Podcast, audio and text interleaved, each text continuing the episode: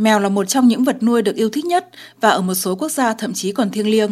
Chúng được cho là có nhiều đặc tính và kỹ năng ma thuật, chẳng hạn như giác quan thứ sáu, nhờ đó chúng đã cứu chủ nhân của mình khỏi vô số nguy hiểm và khó khăn. Tuy nhiên, mèo cũng có những công việc gia đình khá bình thường, giúp cuộc sống của con người dễ dàng hơn. Để ghi nhớ sự đóng góp vô giá của mèo trong việc bảo tồn các di tích lịch sử và mỹ thuật, quảng trường mèo Siberia đã được tạo dựng ở thành phố Tumen, Liên bang Nga. Tác giả của dự án Quảng trường mèo là kiến trúc sư Marina Anchibaeva, người coi mèo là biểu tượng của sự dịu dàng, tình cảm và tốt bụng. Thời điểm khai trương quảng trường trùng với ngày thành phố năm 2008, khi người dân Tumen có thể nhìn thấy các tác phẩm điêu khắc mèo Siberia bằng gang. Quảng trường đã lắp đặt một số bệ đá granite, trên đó có thể nhìn thấy những chú mèo ở nhiều tư thế khác nhau. Chúng nằm, ngồi, gãi sau tai và thậm chí chơi với nhau. Có 3-4 con mèo trên một bệ, Tổng cộng có 12 con mèo được đúc bằng gang và phủ sơn vàng.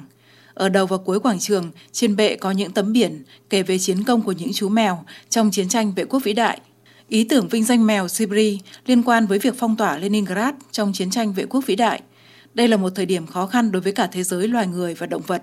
Thiếu thức ăn, đói, hậu quả là một số lượng lớn người thân và bạn bè qua đời đã kích động mọi người làm những việc mà chúng không thể được chấp nhận trong bất kỳ tình huống nào khác – Họ phải ăn thịt vật nuôi của mình, kể cả mèo.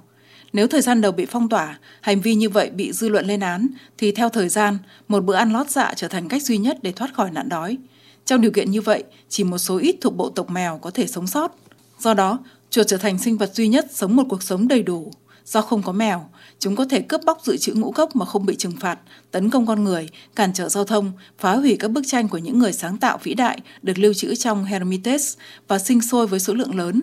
Người ta đã cố gắng tự mình tiêu diệt lũ chuột, họ dùng xe tăng nghiền nát chúng, bắn chúng, nhưng mọi thứ đều vô ích.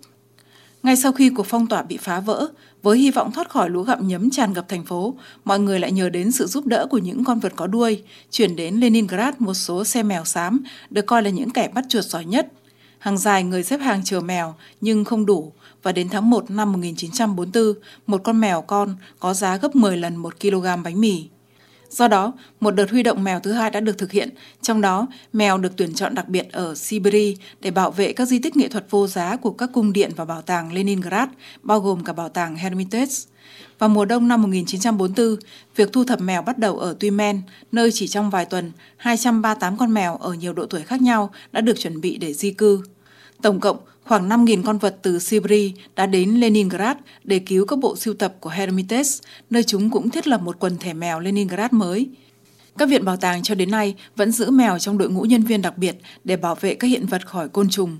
Ngày nay có khoảng 70 con mèo và chúng có hộ chiếu Hermitage của riêng mình.